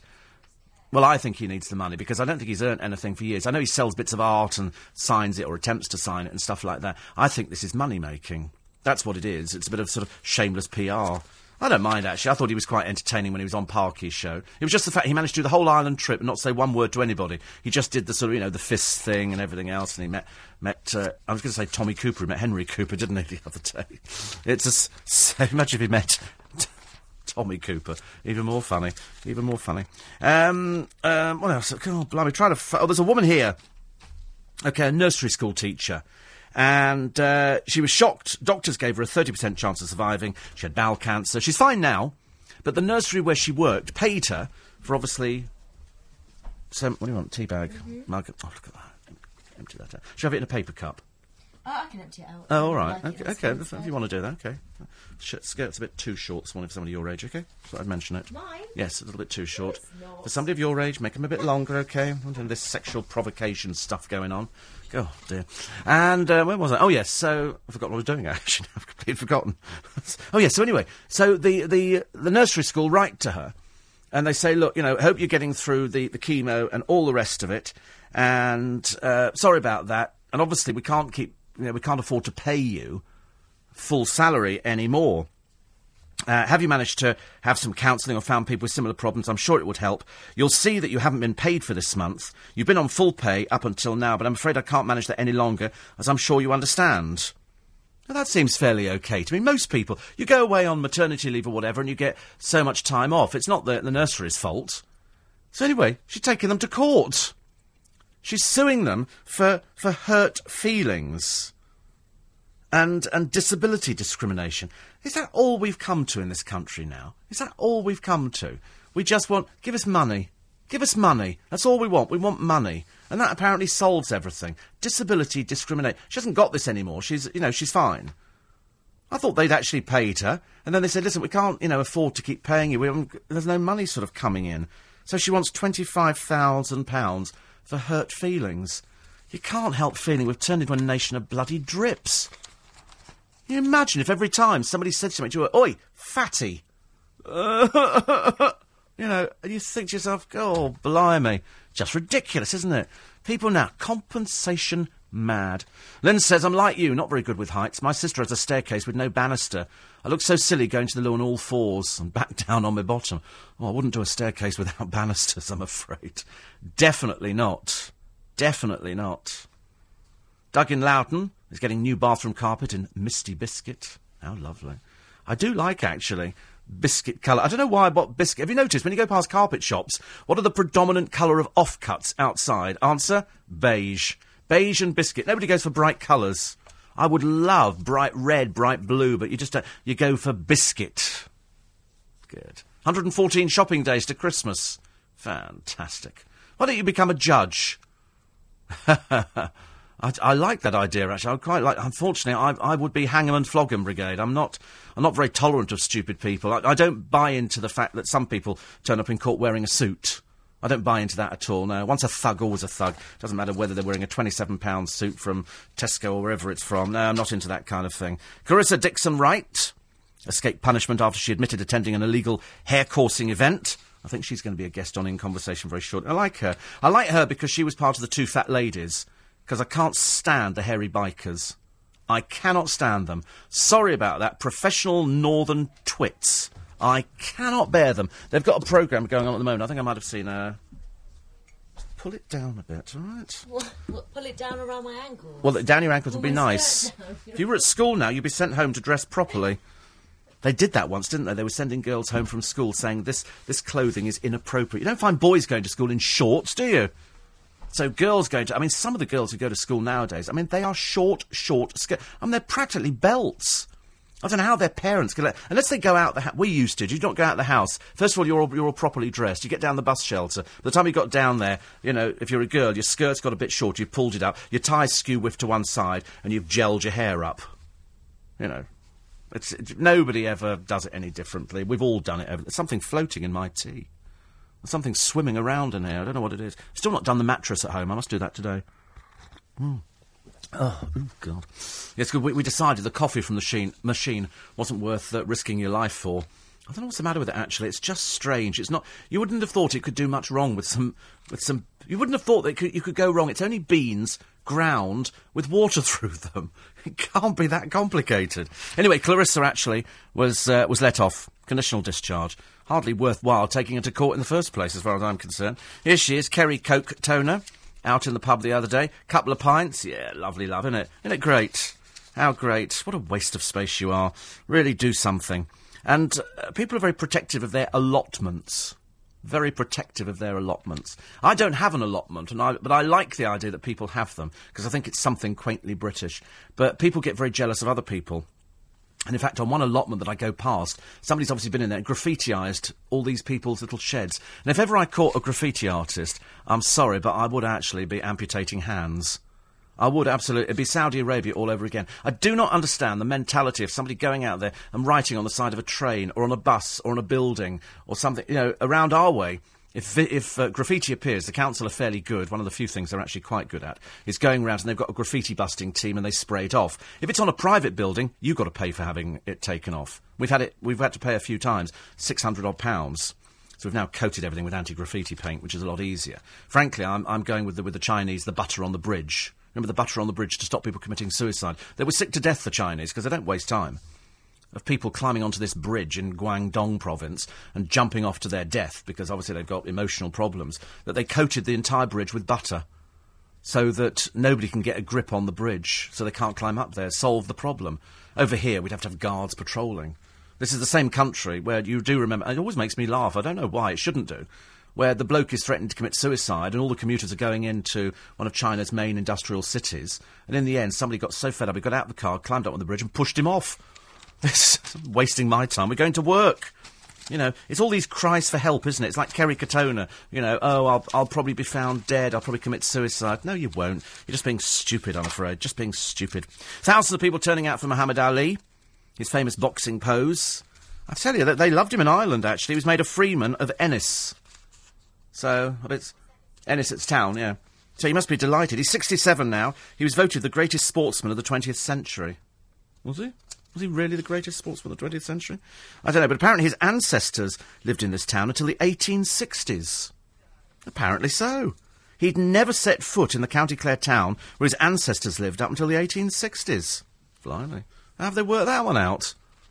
Muhammad Ali's ancestors lived there. Perhaps they were slaves. I don't know. I can't think of any other reason. In Ireland, I know. Doesn't make any sense, does it? Apparently, Ali's wife Yolanda says, "Now we know Muhammad is an Ennis man. We'll be back." I bet they were thrilled. Muhammad Ali, so he's, he's, he's an Ennis boy. Oh, God, I never knew that. I never knew that. Muhammad, yes, Muhammad O. Ali. That's sweet, isn't it? Uh, so they're showing on the television again. They're showing that uh, programme about the funeral directors. And I can't remember what they're called now. They're the funeral directors in the East End, I think in Bermondsey. I think they did Jade's funeral. They do loads of them. But uh, what are they called? I can't remember what they're called, but it's, it's quite a good documentary. But they've got a girl who's been training to be a uh, an embalmer. And when I worked in a department store years and years ago, we had a funeral department, as indeed did all the co-ops and things like that. And I remember watching them embalming once. And I remember thinking... I don't ever want to do this job. It's not the most pleasant job, and all it is, it's for people who want to go and view somebody, and you want to make them look. And she seemed to have the right idea. She was kind of, you know what I mean, like, talking like this. But she loved it. She was getting into it, going, you know, I get a bit, a bit embarrassed when there's, like, blokes in, because I want to cover them up, she said, because I don't think people should be seen naked. She said, but I want to make them look good for their relatives. She's quite respectful of people, which is, you know, which is how you expect it to be. If you, you're committing a loved one to somewhere, you want them to make sure they look after them the best way. Now, they're obviously, I think, Albins, I think it is. Albins, that's the name on the top of my head, but as I say, memory like a sieve, Allen. But it's very interesting to watch them doing it. They did a very big funeral the other day. And they've got their Garden of Remembrance where they do stuff like that. But they couldn't quite manage to get Jack Tweed down there, could they, for Jade's one? A little bit too busy with a bottle, I think, somewhere. eight four eight five oh, steve at l b c dot co dot u k. More nights for me now, says Dan. So off to bed. As for huge brooms, travel about Kingston's burst water main. They dug it up last night, and by eleven p m, the poor hard workmen were asleep in their van. And when I was finishing at five a m, guess what? Still sleeping. Because Dan knows these things. So I, I they would, you know, strangely enough, Dan... These burst water mains, they have people there, they call, they're like security. They had one a short while ago down on the riverbank where I go, and he was sleeping in his van every day, and he was supposed to be, obviously, security. Albin's, is it? The funeral director, thank you. So, Dan, sleep well. I bet you fancy a piece of toast now, don't you? A piece of toast with crispy bacon on it. Yum, yum, yum. Garlic garlic toast in a, in a, in a halogen oven's quite nice at this time of the morning. I couldn't do toast in mine. It didn't seem to toast it very quickly. So, it takes a bit longer to toast. Thought it might do. But, uh, what did I have the other day? Oh, actually, like, what did I have last night? Something I haven't had for ages, and I now can't remember for the life of me. Oh, I know what I did. I did some of that Uncle Ben's wok rice, which is very nice, you know. It's very good. I'm sure rice isn't good. And it was an egg-fried rice, and I did it with some cut-up pork and some broccoli and some sweet and sour sauce. Delicious! I'm now a chef. It's unbelievable, isn't it? Presenter one minute, chef the next. The Steve Allen Cookbook. I see it. Myself and uh, my husband were uh, driving into town. As we turned off, a car struck the back. Morning, team. Nice to be company. It's Wednesday morning. It's seven minutes past six. Dan says, halogen oven for breakfast. McDonald's. Only you. Only you. Apparently, Brian says, years ago, a genealogist traced Muhammad Ali's family tree and discovered he had white ancestors. Bizarre, isn't it? Isn't it bizarre? And also, in any, I mean, how you find these things out? I'm always impressed by these uh, television programmes. Uh, eight four eight five oh. Steve, you said yesterday we were getting money obsessed. So at Gatwick Airport, I gave a waiter a forty-five pence tip. He looked at it and handed it back with a look of disgust. Ungrateful or what? I know. Some, I mean, somebody did that to a cab driver once, didn't they? I think they gave them a twenty pence tip and the bloke gave it back saying, he said, I think you need it more than I do. Kind of always amuses me. Although we went out for lunch with the with the godchildren on, uh, when was it, Monday. And I tipped ten percent. And so it was seventy-eight pounds or something. Whatever it was, I gave him eighty-five. Something like that. And so the bloke's standing there and he's going, um, and I said, that's OK. He said, I'm just trying to work out how much I've got to give you back. I said, no, that's, that's the tip. You know, otherwise I would have given you the exact money. He said, oh, oh, right. I thought, are you peculiar or something? That's how tips work, isn't it? I don't know. Susan Spencer will know about all this. Oh, no, she won't. She's Scottish. And, uh... So oh, I love a bit of stereotyping. Yes. Morning, Treasure. Morning, how are you? Well, it's it's winter. I'm totally convinced that we are now heading into autumnal days. Do you know, I think you're right, because when I got up this morning and I opened the curtains, I thought, oh, my God, it's still dark. Yeah, it is. Well, it's pitch dark round here. Yeah, normally when I speak to you at this time, it's it's quite bright and yeah. it's, it's fairly sunny and the birds are chirping today. No, you're right. I think uh, I think we're heading there, which I have to say I'm actually quite pleased about because, you know, we do like the autumn and the winter coming in. It is true. At the moment, yeah. I'm desperately hanging on to my uh, my plants in the baskets and the and the tubs, but they're they're gradually looking a bit sadder by the day, I'm afraid. And how are your smelly tomatoes? I've given the tomatoes away to Mister Vizino because he looks after these things better than I do. But my strawberries are doing really well. Oh, excellent. My strawberries, I mean, even my next-door neighbour David is now cultivating the second crop of the season. Well, you'll have to, wouldn't you have to either start covering them or something? Because if it starts to drop in temperature, then you'll lose them, won't you? Oh, yeah, but I'm, I'm, I'll, what I'll do is I'll either throw them out or give them to Mister Vizino, and he'll then, I mean, I think he's actually running a market garden, the amount of stuff I give him. See, I gave him I eight hanging baskets a short while ago. I think you're keeping that man going for a new livelihood. Well, he's he's very good for things like that because he likes he likes the gardening and he and he, he rescues stuff, whereas I don't. I'm a bit disposable, I'm afraid. Oh, I'm afraid I just let it all die, unfortunately, because yeah. I don't know how to rescue it. Yeah, well, I don't. I give it to him. I think that he he would separate plants in baskets and grow them on. Yeah. You'd probably find he's a multi-millionaire and I just haven't realised it. um, well, maybe he might, you know, be kind to you later on in life. Oh, God, I hope not. he's, he's a good lad, though. So, listen, in, in the world of soaps, yes. I forgot what I've got up to now. Where are we up to in, uh, well, in EastEnders? Yeah, do you know what? There's actually quite a lot going on in the soaps over the next couple of days. Um, we, we can start with EastEnders. I'll quickly rattle through them. Um, To, um, on Thursday, obviously no soaps tonight. Normally there's an Emmerdale, but for some strange reason, um, they had a double bill last night, and uh, tonight they're putting on um, Harry Potter and the Goblet of Fire, which I find somewhat strange oh. to do that on a Wednesday night, but anyway. um, so EastEnders tomorrow night then. Now, something that happens tomorrow night down in the allotments with Lucas and Trina, and it's all very nasty. Um, for those who don't want to hear, just shut your ears for two seconds. Basically, she dies. accidentally. They have a she real tussle. accidentally? Yeah, well, they have a real tussle, and then he pushes her. She falls over um, in the sh- in the garden shed, Charlie's garden shed, and falls. Her head hits a rake, which pierces her head. Um, and oh. now, she could be saved, but Lucas looks at her and walks away and sits outside the shed and waits till she dies. ah. He's meant to be a Christian. He's meant to be a preacher. Um, anyway, so he, she's causing too much trouble in his personal life, so he lets her die. So that happens over Thursday, Friday.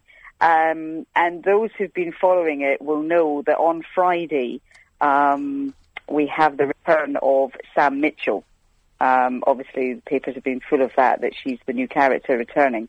And I, I, I'm a bit upset by that, because it's just coming at the time where Bi- Bianca has discovered that actually Ricky is the love of her life, and she wants to tell him all of this. Oh. But, of course, she pretty much misses the boat.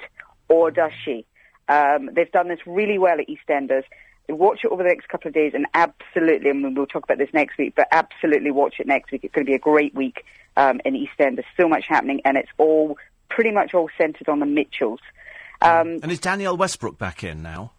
Yes, it'll be Danielle Westbrook who's playing um, who's playing Sam Mitchell. Um, right. Yeah, so... She's a bit old uh, for it now, isn't she? Uh, well, I don't know if you've seen the trailer on B B C One. Yes, I don't think she's looking particularly great. No. Um, but uh, a very good trailer, although a lot of people saying that it's been... the idea for it's been nicked from... Uh, Confessions of a Call Girl, which is on, which oh. was on I T V one with Billy Piper. Oh, of course, yeah. Oh, it's yeah, it's very, very similar. If you, if you, if you know both of these, right. if you've seen both the trailers. Uh, but yeah, lots happening um, for, for EastEnders over the next week or so. Um, in Coronation Street, oh, it was very sad on Monday night um, because Ramsay. They found out that Ramsay had died on his return flight to Australia. Now, as you know, Norris Cole is just a little sweetie wife, a little busybody. Yeah. Um, nobody really bothers with him, and he's quite amusing. Well, it ended on Monday with him standing at his mother's grave, bawling his eyes out. Oh. And over the next week or so, we're going to get to see a completely different side of, of him, because Emily and Rita really give him a hard time for the way that he treated um, his brother Ramsay. So I hated Ramsay. Well, I did too. I but didn't I you- think he was he was great as an actor. I didn't think it was believable. I didn't like anything. No, I, I, I agree with you, but I do tell you what I do like, and I think you will too, because you like the older actors, who, um, is that it means that Rita, um, Norris and Emily all get to t- take up a lot of screen time, which, yes. they, you know, they never get. So it's great to see, great to see them act. Yes. And also, um, uh, Ashley um, tells Claire, confesses to Claire that really the vasectomy that she sent him off to have a couple of weeks ago, actually, he didn't go through with it. Because he actually confessed that to the guy in the butcher's shop. Yeah. That's, this is As, and then, then they do that sort of classic line where he brings his, his uh, hatchet down on the piece of meat and chops it in half. Yeah, they do. What a lovely bit of television. They do do that, and um, she, of course, goes absolutely ape. And then on Friday they have a dinner party with Kevin and Sally. Well, of course, Molly and Kevin have started their affair again. So there's a big hoo-ha at this party Ooh, on uh, Friday uh, night. Uh, uh, uh. Yeah. Oh, one thing you will... Oh, no, no, oh, no, no, no, it's next week. I'll tell you next week. It's, it's next oh, right. week. Yeah, and, and in Emmerdale, Chaz and um, Chaz and Carl got it together last night, and they get caught out um, as she leaves his house uh, on Thursday. Lots going on in Emmerdale with yeah. the Wilds. Really, really good in Emmerdale as well. And I want somebody to tell me if the woman who plays the woman that I can't stand, who works in the pub but talks like that. Um, oh, yeah, Val. Val. Is she putting on that accent? Is she really quite cultured? Because if she's putting it on, it's even worse than I thought. No, no, she... It's is maybe she a little bit there? Toned down. No, she's like that, because I interviewed her once at one oh, of the right. awards, and she is very nice, though. Yeah, but yeah, sure. That's her accent. Oh, dear, yeah, but terrible. The, the new soap updates for next week are up on the website. Lovely. Good girl. All right, listen, okay. Enjoy the rest of your day. Thank you, you too, Talk bye. To you, bye. There bye. She is, lovely Susan Spence. No, actually, as we've been speaking, it's gone from dark to another naked person in a room. What is going on round here today? We'd have to move buildings. There's, I'm looking at a naked... They're stark naked. We'll have to take a break. Someone once said to me that they wanted to be a vet, but they're... Morning, everybody. eighteen minutes past uh, six is the time. It's Steve Allen's Early Breakfast on L B C. Uh, I was cleaning out the attic the other day, says Brian in Hampton Hill, with the wife. Filthy, dirty, covered in cobwebs, but she's good with the kids. It's an old Tommy Cooper gag. I love it, actually. I didn't see Michaela uh, ghost hunting with Louis Walsh and Boyzone. Oh, dear. But they had the willies put up them. And uh, and Connie says, You know that story of the sofas with the toxic sachets was first mentioned on Watchdog. Yes, but now it's it's come to court. And so now he's been awarded compensation, which means that I think everybody else is, is going to be jumping on the bandwagon. About six and a half thousand, actually. Uh, as a cab driver, especially lately, I've been getting a lot of twenty pence tips, and it's always from the people coming from Harrods, Bond Street, or a significant hotel. twenty pence. Uh, to be honest with you, I don't. I wish this person had put their clothes on at the window. It's very off-putting for a programme this morning. Terrible, really. Uh, eight four eight five oh, steve at l b c dot co dot u k. And don't forget, you get all the soap updates a bit later on. So, she dies.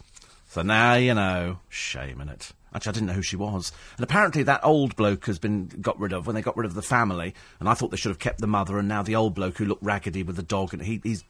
Oh, he went ages ago, did he? Where did they go, these people? I don't know. Oh, they've all gone to the Cotswolds. Bring the mother back, that's what I say.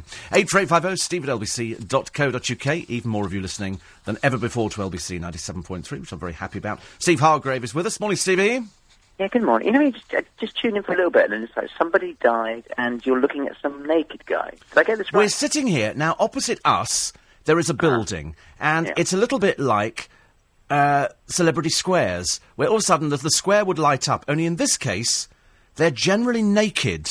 No, they don't know that we can see them because we're double glazed, and there's about three or four feet between the front window and the back window of the studio. And this morning, well, yesterday, yesterday we had one. On the weekend, we had somebody who pulled the curtains and sat there staring at us from the window. I don't That's think they know. That's their flat, is it? It's their, their flat, yes. And this morning, we've got naked man in the kitchen. Ugly naked man. It's a bit like Friends. It is like Friends. Unfortunately, trying to tear the producer away from it is proving more difficult than I thought. She won't stop looking. I keep saying, don't look. She got a camera out. Binoculars. Binoculars. It is camera. The sky at night. It's a telescope. Video camera. Coming through an internet news. Too. Very funny, actually. Very, very funny. We have to laugh at every day's an adventure around here. I love oh, it. Brilliant. If right, we, were listening. We, we better get on quickly. So we've got, hopefully, the, the machine will work this morning. Well, let's see. Let's see how we go. We'll, we'll give it a try. Um, we're going to start off this morning with a bit of Bad Lieutenant, who is new bands from uh, New Order, Bernard Sumner and Stephen Morris as well. Uh, New Order kind of up a couple of years ago. Again, yeah. They fell out with Peter Hook. They started up this new band, which sounds fairly similar. They got a new album out called Never Cry Another Tear. That's out in October. And they're playing Heaven on October the twenty-first. We'll crack on. We'll give it a whirl. Uh, this is Bad Lieutenant. Hopefully in a song called Sink or Swim.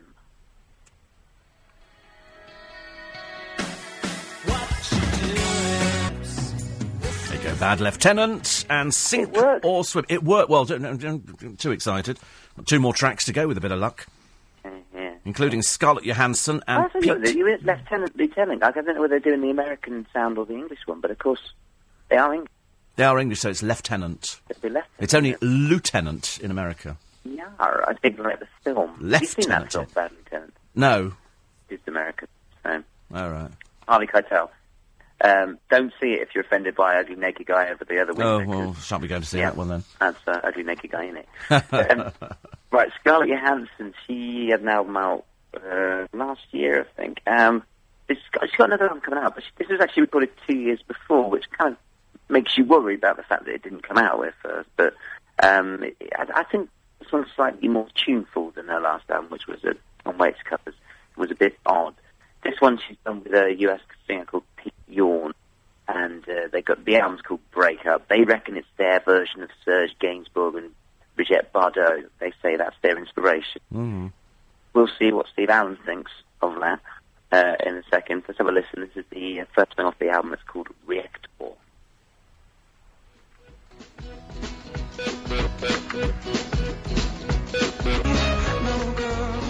Actually, strangely enough, I don't mind that one at all. Quite bouncy. It's, it's quite bouncy. It's, it's it's a little bit peculiar in parts, but uh, I don't yeah. mind that. Last time, I remember we played the, the last song when that came out on the show, and it was, yeah. I think we both were sort of a little bit, huh? Yeah, yeah. That was very eighties. Not bad. But, this is but, but better just tell everybody, Naked Man's waving now. Hey, is he dancing to Scarlett Johansson? Not with his hands. Oh, no. Gets better. Can you turn your webcam around so we all know what you're... I wonder what he was stirring his tea with earlier. Get a bit worried, don't you? So, so we like that. Scarlett Johansson and Pete Yawn. That is the one. The album's yes. called Breakup. And finally... Fantastic. Finally, the Dodos. They're from San Francisco.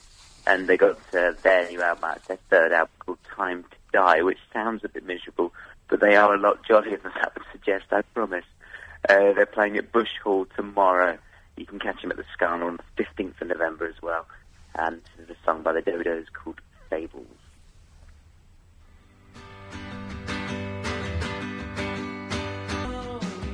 Mm, so-so on that. So-so on that one. Yeah, so-so. It's, it's, it's okay. I mean, it, it doesn't doesn't shake me, wake me.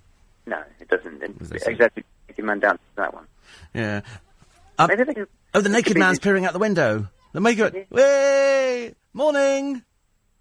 He's... Oh, oh, he's turned the light off now. Oh, he's turned the light off. He's probably gone, oh, my God, they can't see me. Uh, anyway... That's I must mention... indicator of whether it's good, whether he dances or not. Well, who knows? It's only a very small window, thank goodness. Now, David Guest. Uh, I thought they'd already cancelled all the David Guest shows due to lack of interest in this country. He was doing this before. It was uh, David Guest, The Ego Trip. Yeah. And and it's back again. And this time, yeah. It's on at the uh, Labatt's Apollo, I think, isn't it? Yeah. But it's just weird. They've announced that Pete Doherty's going to play with them. Well, it's that desperate for publicity. He'll do anything, I suppose. Yeah, and the Rumble Strip. You see, with, it comes with added, I'm going to talk about Michael Jackson factor now. Yes. And that's why they sort of re-announced the gigs. But Pete Doherty and David Guest, I don't know what's going on there. It just freaked me out a bit when they announced this. I don't know if it's some sick joke. Well, I remember that all the David Guest shows last time round, it was David Guest, My Life as a Musical Producer, or just My Life as an Oddity, I'm afraid. And they, they were all cancelled. Nobody could be bothered to stump up the money for them. So he's yeah. obviously come back with this other show thinking, perhaps I can weave in Michael Jackson. Yeah, and so he puts play... on Pete Doherty and the Rumble Strips and the Temptations. I'm sure it's going to be great. I wouldn't, well, frankly, I wouldn't be wasting my time. Freaks out. Very strange. I, I think almost as strange as Bob Dylan releasing a Christmas album. Yeah, well, oh, little town of Bethlehem, yeah. I'll still we see thee lie. The one redeeming factor, of course, that it's for charity. It would have so to be, wouldn't it? You can get away with anything if it's for charity. It's all right, it's all right. Oh, um, and the Ruskins, L B C-approved yeah, local boys. The Ruskins, yeah, we played them before, yeah. actually, and they're doing really, really well, aren't they, guys? It's really cool for them. Um, they were at the Underage Festival and did really well, and they're playing in Twickenham. Um, at Filthy McNasty's on Saturday. Uh, really good band. So, uh, one and the boys, keep going. And, uh, yeah, we, we can claim some uh, sort of part in their victory when they become really big. OK, Stevie, thank you so much. All right, Steve, you keep standing naked, man. We're, we're, no, he's turned the lights off. So I've decided oh, I'm going to stand naked by the window just to amuse him now. We'll talk to you soon. Bye-bye. Take care. This is L B C... twenty-six minutes to seven, Wednesday morning, L B C ninety-seven point three. Oh, they're going to add an extra lottery in the week, apparently, now, for a million pound prize. They must be coining it in there. Must be the only business in the country that's doing really well at the moment. Because uh, in the horse racing... Oh, well, we'll find out in a moment, shall we? Because our sports editor, Phil Blacker's here with the headlines. Yes, good morning. Well, Andy Murray has made an impressive start to his U S Open campaign. The world number two's beaten Ernest Gulbis of Latvia in straight sets in the first round in New York overnight. He won seven five, six three, seven five in two hours, sixteen minutes and faces Paul Capdeville of Chile next. Fourth seed Novak Djokovic also through, but Ivo Karlovic and Stan Wawrinka have been knocked out. Transfer deadline day passed last night without too many major deals, none of last season's top four getting involved. One of the biggest signings was Tottenham's move for Portsmouth midfielder Nico Cranshaw. He links up again with former Pompey manager Harry Redknapp at White Hart Lane. It was his last year of his contract at Portsmouth, so it was a good deal. Portsmouth did OK as well. It was decent money for them, for a player in his last year, and it was it was a good signing for us. So I think both clubs are happy with the outcome, and uh, I'm sure he's a real Tottenham player. He's got great ability and he'll do well here. But Harry missed out on his other targets, who included Martin Petrov, David James, Matthew Upson and Anton Ferdinand. West Ham sold James Collins to Aston Villa but ran out of time to sign a striker. In total, an estimated four hundred fifty million pounds was spent by clubs in the summer window. That's down fifty million pounds on last year. Arsenal say they're disappointed with UEFA's decision to suspend striker Eduardo for two Champions League matches. The governing body ruled yesterday the uh, Croatian had deliberately conned the referee by diving to win a penalty against Celtic last week. Arsenal will now wait until they've received UEFA's full explanation for the decision before choosing whether to launch an appeal. A row is developing over the abandonment of last night's twenty twenty international between England and Australia. Officials decided conditions were too dangerous for the bowlers after heavy rain, with Lancashire Cricket Club being criticised for the state of the Old Trafford outfield as the capacity crowd was sent home disappointed. The club, though, say the match could still have gone ahead and blame the umpires for being too cautious. It means both games in the series have been washouts, which Captain Paul Collingwood says is particularly frustrating. We've got four or five games before the World Cup, and the team are desperate to go out there and show what they can do, uh, and we need to find uh, more and more experience in these players. So we're desperate to get out there. I think both captains are desperate to get out there. And there are four race meetings later today. They run on the flat at Brighton, Kempton and Lingfield, and over the jumps at Hereford. And Steve Allen's Racing Tip is next. L B C ninety-seven point three. Steve Allen. Alex says, does Mister Blacker know what the forfeit is at Christmas if he loses too much money? No. He says, I thought that was incentive enough to try and pick winners. We haven't actually First told I've him. heard of anything. Yes, we, we, well, we didn't want to mention it, but, I mean, there has been a forfeit every Christmas up until now. Cushing knows. He knows what the forfeit is. He's probably very wisely decided not to tell you. Mm. Of course, I didn't have one last Christmas, did I? Or was that because it was... Oh, that's because we were feeling... I inherited. You we inherited. inherited the debt. Well, believe it or not, Alex, with his bossy kitty, had another winner. It's not, it's not good, is it? three pounds seventy-five he won. His total loss is twelve pounds sixty-two. Your Philistine out of seventh came fourth. You lost two pounds. You're Mid- now middle of the pack. Sixty-four pound. It doesn't matter if it's the middle of the pack or the end. Well, it might as well have come second or last. It doesn't matter, does it? It's not so, winning. Yeah. Sixty-four pounds and seven pence. I can't believe in the space of about three weeks how badly this has turned around. It, dreadful, it was it? neck and neck until I know, it was three doing, weeks ago. It was doing so well, then all of a sudden it just goes. Pfft.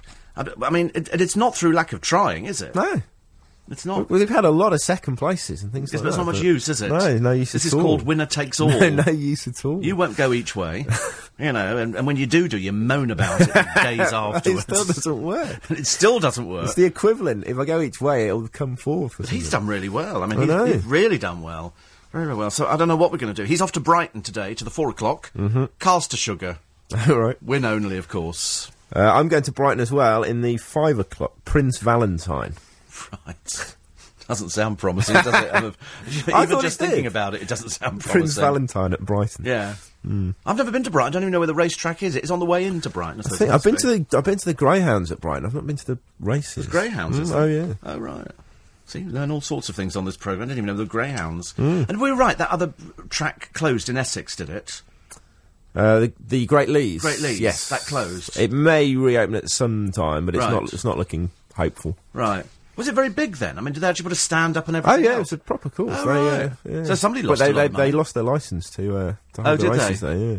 Oh, d- why? Do we know why? I was... Not entirely sure. Oh, but they they're trying to get it back. But as I say, it's not looking overly likely. Oh dear.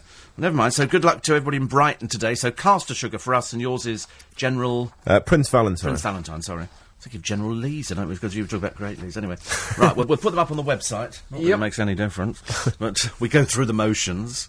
So you we'll can see out. what to uh, to steer clear of. Yeah, absolutely. Well, it, he's well, no, well, not, though, not Alex's he? tip at the moment. He's done uh, very well. He must be very lucky. He's tap got... into his rich vein of form. Yes. So uh, he could be worth taking a punt on today, or you can take a punt with Phil. You could.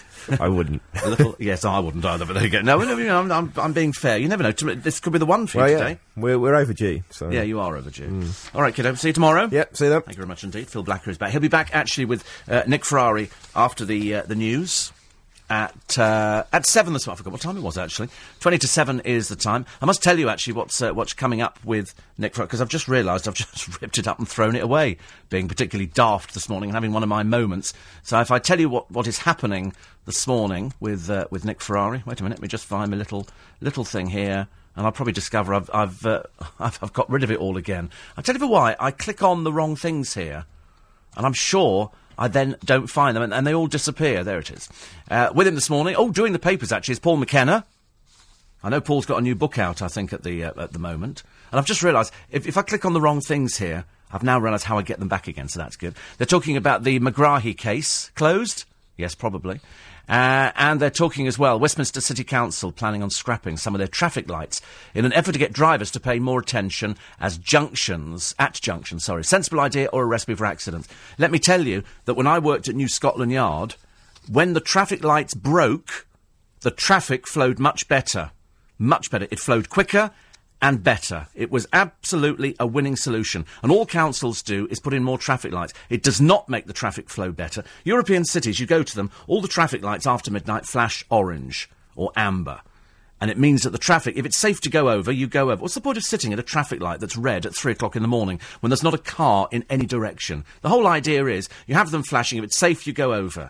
But I'm telling you now, at Hyde Park Corner and Trafalgar, they've just stuck in traffic lights for the sake of it. If there were no traffic lights, the traffic would flow beautifully.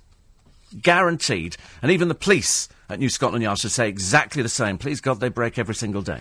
Uh, they're talking about the party leaders' debate on television. Uh, John Riley, the head of Sky News, will be talking about that. Boris Johnson will be in to talk about the E U ruining our hedge fund business. And uh, can you live your life according to the Bible? No, says Simon Jenkins. And yes, says the Reverend David Phillips. So all of that and more. But Paul McKenna doing the papers this morning, just after the news at seven o'clock. Harry Potter was out the other day. That's Daniel Radcliffe. He's decided he doesn't like this goody-goody image. So he started going out to all the uh, all the uh, festivals and having drinks and everything else, which is great. We love Daniel Radcliffe a lot. And here she is, poor old Chanel Hayes, out uh, on holiday again because she doesn't actually do anything. It's the trouble, you know, you go on Big Brother, then you come off Big Brother and it finishes. Nobody's interested because nobody ever makes an effort. They think that if you appear in Lads Mags, that's a career. Unfortunately, they hardly make anything at all because photographers take hundreds of pictures. So poor old Chanel, if you remember, had a little bit of an incident, had to go into the Priory, and now she's out and she goes away with, uh, strangely enough, Jermaine Pennant, who is a footballer, although I've never heard of him, and, uh, and Callum Best. Didn't even know he was still alive. Callum Best, ageing Lothario. Poor sub, well, certainly man with no hair anymore, which is very funny. Uh, suicidal Kerry Katona fears she'll be sectioned. But, uh, the other day she was out drinking with her two daughters in the pub, one of whom looks slightly overweight, it has to be said. I wouldn't mention that, but you've got to be very careful with kids, because if they eat all the wrong food, if they're, if they're following her advice and eating what she eats, you know, you've really got to... You can't eat junk food all the time. And to be honest with you, I don't actually see Kerry Katona as a chef. I don't know about any of the rest of you. I'd like to see her with a job. Well, I suppose we, we can but hope. We can but hope. When I was out and about in Edgware, I was outside the bank and whilst waiting to use the cash point, I was set upon by a female beggar, hands cupped together, asking for money. Oh, Jenny, they've been out there for ages. Been out there for the past ten years, as far as I remember. Uh, Diane says... I have a, a tour as well. This is uh, Diane Burstein, who does her lovely tours in London. Lets you learn more about the capital. This is for European Jewish Heritage Day, and it's on Sunday the sixth of September, so this coming Sunday. Oh, incidentally, my guest on In Conversation is June Brown this week. Oh, I don't know, Steve. So she'll be smoking away in the studio. She was lovely. So uh, June Brown this Sunday, and then you can podcast as well. What do you mean you haven't learned how to podcast? Go to l b c dot co dot u k, learn how to podcast. Anyway, so Sunday the sixth of September for Diane's walk. Meet outside Mile End Tube. It's eight pounds per person, and you get a tour of that surprising area of London. Jewish connections in historic Mile End and Stepney. I promise you, you will not be disappointed. Hundreds of people have been on uh, Diane's tours before. So if you email diane at secret london walks dot co dot u k or oh two oh, eight eight one, two nine three three. eight eight one, two nine three three. OK, for Diane Burstein. You won't be disappointed. She does a good talk. She's a blue badge guide. And uh, she gets the Steve Allen seal of approval. That says everything, doesn't it? Quarter to seven. News headlines, Matthew Schofield. Gordon Brown's under growing pressure to spell out exactly where... Steve Allen. Fancy seeing the best films first and for free? Well, you can with the L B C ninety-seven point three Film Club in association with Cineworld Cinemas. This month's must-see movie is Julie and Julia, a great new feel-good comedy starring Meryl Streep. In cinemas, Friday eleventh of September. Doesn't cost a penny to join, and you could be going every month to see the best new movies in town before everybody else gets to see them. Simply log on to l b c dot co dot u k. Join the L B C Listener Club, simple as that. Once you're a member, you click and request your tickets. The L B C ninety-seven point three Film Club in association with Cineworld Cinemas. So good luck for that. It's nice to get something for free now and then. And uh, we were talking uh, the other day about volcano chicken at Thai Nice, which Alan Dodge and I were talking about, which was chicken which comes on a, a sort of skewer in Thai Nice, this restaurant up near uh, Ealing, and they, I'm sure it's brandy they pour on it and set it on fire. So you've got this burning chicken sitting... Not much good if you're a vegetarian, I realise. Producer with short skirt, I'm going, mm, you know what they like, veggies. And... Um, And so we were talking about it, and of course Paul was up there, and uh, and he actually was called a gannet by John Warrington because he was eating all of it. I've never known anybody with such a with such a capacity. He says, I could eat a chicken now. So there you go. But he does eat clusters. There's no... And he listens to this programme on podcast, which is which is very good news. Because sometimes people can't listen live. Mind you, sometimes people listen live and podcast the programme as well. Can't believe the first uh, the first time, can they really? Uh, Steve, just to let you know, I've just seen Eddie Izzard doing that run around Britain for SportsAid. Currently running down the A sixty-eight towards Newcastle, says Andy. I wish I had the energy to do running, actually, first thing in the morning. I could just about manage to run. It's not a pretty sight, I tell you. Uh, eight for eight D, um... No, there aren't. There aren't any others apart from that one that you know about. Uh, Paul the cabbie says, have you given up trying to get Phil to go each way? He's tried it a couple of times, and he doesn't like it. You know, he doesn't like it. And also, I'm a firm believer in the fact that, you know, it works for some people, doesn't work for others, doesn't work for him. Mind you, it doesn't work whether he goes on the nose or each way, because he doesn't win. Especially with uh, with Alex, who's doing very well at the moment. Daily Mail this morning, they're talking about families facing fines of more than five hundred pounds for breaking wheelie bin rules. They're now saying that uh, you could be hit with a one hundred and ten pounds fine uh, for an, uh, a family, including an adult couple, two children over eighteen and a grandparent, could be hit with five fines totaling five hundred and fifty pounds. That's if you either put the bin out too early, take it in too late, leave out extra sacks of rubbish, or you overfill the bin. I mean, it's just unbelievable. I told you, there's a food place in, in Twickenham. They have one of the, the different coloured bins. They have a red bin, and that's for restaurant waste. This fast food place is so disgustingly unhealthy, within a couple of days of them putting stuff in their bin, they've got maggots falling out of the bottom of it. Certainly wouldn't want to be eating there at all. Oh, on Asda, the world's most expensive beef is on sale. Again, not a vegetarian story. I understand there are people who don't eat beef. Ha, ha, ha, ha, ha. Doesn't affect you at all. But this is, uh, I think it's called Wagyu beef. Going to be produced, it's Japanese, renowned for its uh, extensive fat marbling, which melts as it cooks, giving superb depth of flavour. Oh, ugh, ugh, ugh, vegetarians are saying everywhere. How icky is that? Well, I don't know. I was looking at a Cos lettuce the other day thinking, look at those veins in there. I mean, they look really good, you know, pumping away by themselves. Horrible. Anyway, these, these cattle are massaged, fed the finest grain, given beer and played classical music. Then they're killed. Just thought I'd tell you that now. So they're going to sell it, and a steak will cost around twelve pounds. A fillet steak of the same size is normally around eight pounds, so it's going to be very... And people will, will be trying it, won't they? They say here... Because you remember Selfridges did this, we mentioned on the programme, and they did a sandwich made of this beef, and it was eighty-five pounds. Asda say they're going to have this on sale probably by the end of next year or early twenty eleven. Will we be trying it? Not really. I couldn't really be bothered either way, actually. As far as I'm concerned, steak is steak is steak. Whether it's... Funny thing is, I tend to avoid the um, the marbling. If I see marbling in me, I know people... I know, ugh, ugh, ugh, if you're vegetarian. But if you're meat eater, yum, yum, yum, yum, yum.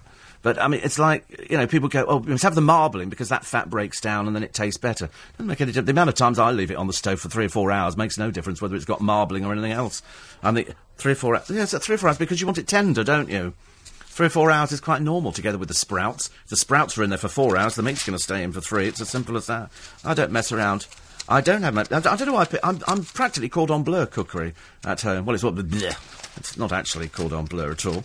But uh, I do enjoy it. Um, and it doesn't make any... I don't care what anybody says about cooking sprouts for four hours. They're very nice. They don't come out all mushy. I know I might not be the best cook in the world. Uh, diners have dished the dirt on Gordon Ramsay. Most disappointing cooking... Uh, the Warrington, Café Anglais, Cipriani, Corrigan's, uh, Gordon Ramsay, the Woolsey, the Ivy, and Oxo Tower. Isn't it amazing? All the places that people love. People love Cipriani, people love the Ivy, they love Claridge's, they love the Woolsey, and people say most... Although, actually, I thought the breakfast was rubbish at the Woolsey. I know people go, oh, it's it's all... T-. But it, I went to a place in Brighton once with a friend of mine. She said, oh, we go to this place, it's famous for breakfast. And it was one of these... what I call boho chic places, where you go there and they serve breakfast on what, what looks like a chopping board. It doesn't come on a plate, it comes on a chopping board, and you get sort of a rather fancy poncy egg. You get two slices of what I thought was overcooked and naff bacon, and a piece of bread, and then there might have been something else, and I thought, oh, that's breakfast. You know, you want a breakfast, you go to a transport cafe, or you go, you don't go to the motorway service station, they're rubbish, but you go to, you know, you go to a, a proper cafe. St- you go to a, what they call a greasy spoon. I mean, it's awful. Stella in, in Twickenham is not a greasy spoon, but she does a really good breakfast. Fried bread, egg, beans, sausages, bacon. Again, not much use to vegetarians, but, you know, you just have to suffer, don't you? You want to be a veggie? Suffer. We'll have... They have mushrooms, and they have things that look like vegetarian sausages, but they're not actually beef at all. They're just shaped like that, because they're, they're strangely taken by the shape. They have beans, and and they probably have sort of piece of toast, and have a grilled tomato. Dull, dull, dull. And an egg. An egg.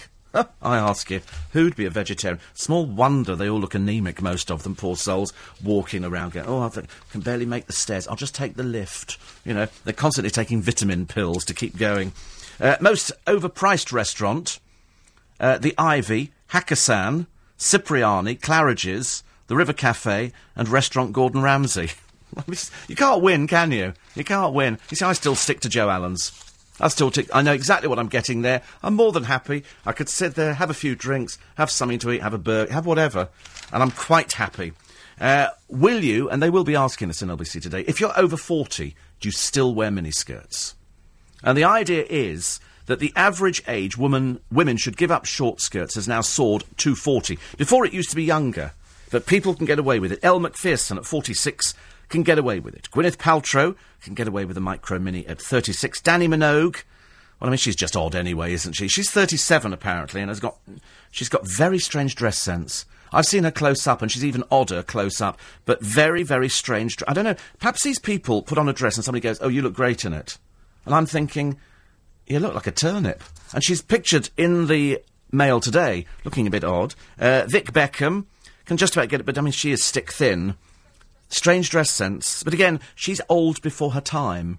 You know, she's she's thirty-five, but she's dressing for a fifty-year-old, I'm afraid, and that's the trouble. And then Nancy Dell'Olio, forty-eight. You know, it does look like the last turkey in the shop. There's not... I'm sorry. You know, I mean, very sweet, but... For, You know, I'm not sorry at all, actually. I'm really not sorry. I don't really care. To be honest with you, it does look like bad Italian drag. I'm sorry, it does look like it. It, it doesn't... It's overmade. And what is her claim to fame? She went out with uh, with Sven, and that was the claim to fame. There's no other claim to fame for Nancy Dell'Olio. And then bored us senseless with her dull life. And then unfortunately wears clothes wholly inappropriate for a woman of forty-eight, I'm afraid. But you might think differently. You might think differently. More on uh, Muhammad Ali... And they're trying to change his uh, his sort of family name. So they've actually gone. It was it was Odessa Grady, uh, Cassius Marcellus Clay, and so on. Because they, they've now made him this um, this sort of freeman of the town of Ellis. So good for him, I suppose. He's very happy, very happy. Thousands of people turned out for him. They really did. And apparently the money raised goes to his foundation. In other words, we all call that, that's how you survive, because in America, I shouldn't imagine he gets anything else. So ten thousand people turned out for him here, and no doubt there will be a fee for it, and then he takes it back and puts it into his foundation. There's also a pub, the Court Inn in Durham, have said to patrons, listen, if you want to use your mobile phone, outside. L B C used to be in a building once in Hammersmith, and Eugene, over the road, at the pub there, used to say, if you want to use your your your, uh, your mobile phone in this pub, you put a pound in the box. If your phone rings, you put a pound in the box. Didn't take people long to actually start turning their phones off. They thought it was a lot, lot safer that way, I think, than pay the pound. Listen, that's it for this morning. I trust you have a very enjoyable day. I can't remember what the weather forecast was going to be, actually. Probably, you know, if I say sunshine and showers, you'll probably go, OK, sunshine and showers, that's great. Dave reckons the best steaks of Moor Farm Steaks. Went to the Woolsey, says Bridget, with a friend for the birthday. Awful.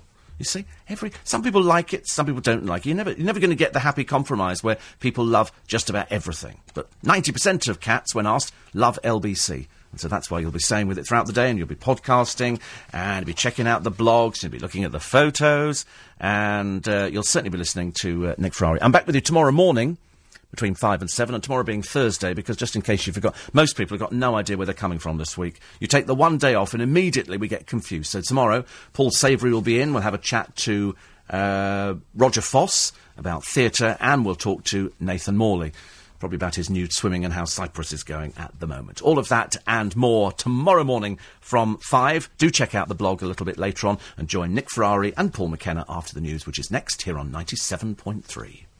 So, I'm having a surprise party for Adam. I thought he'd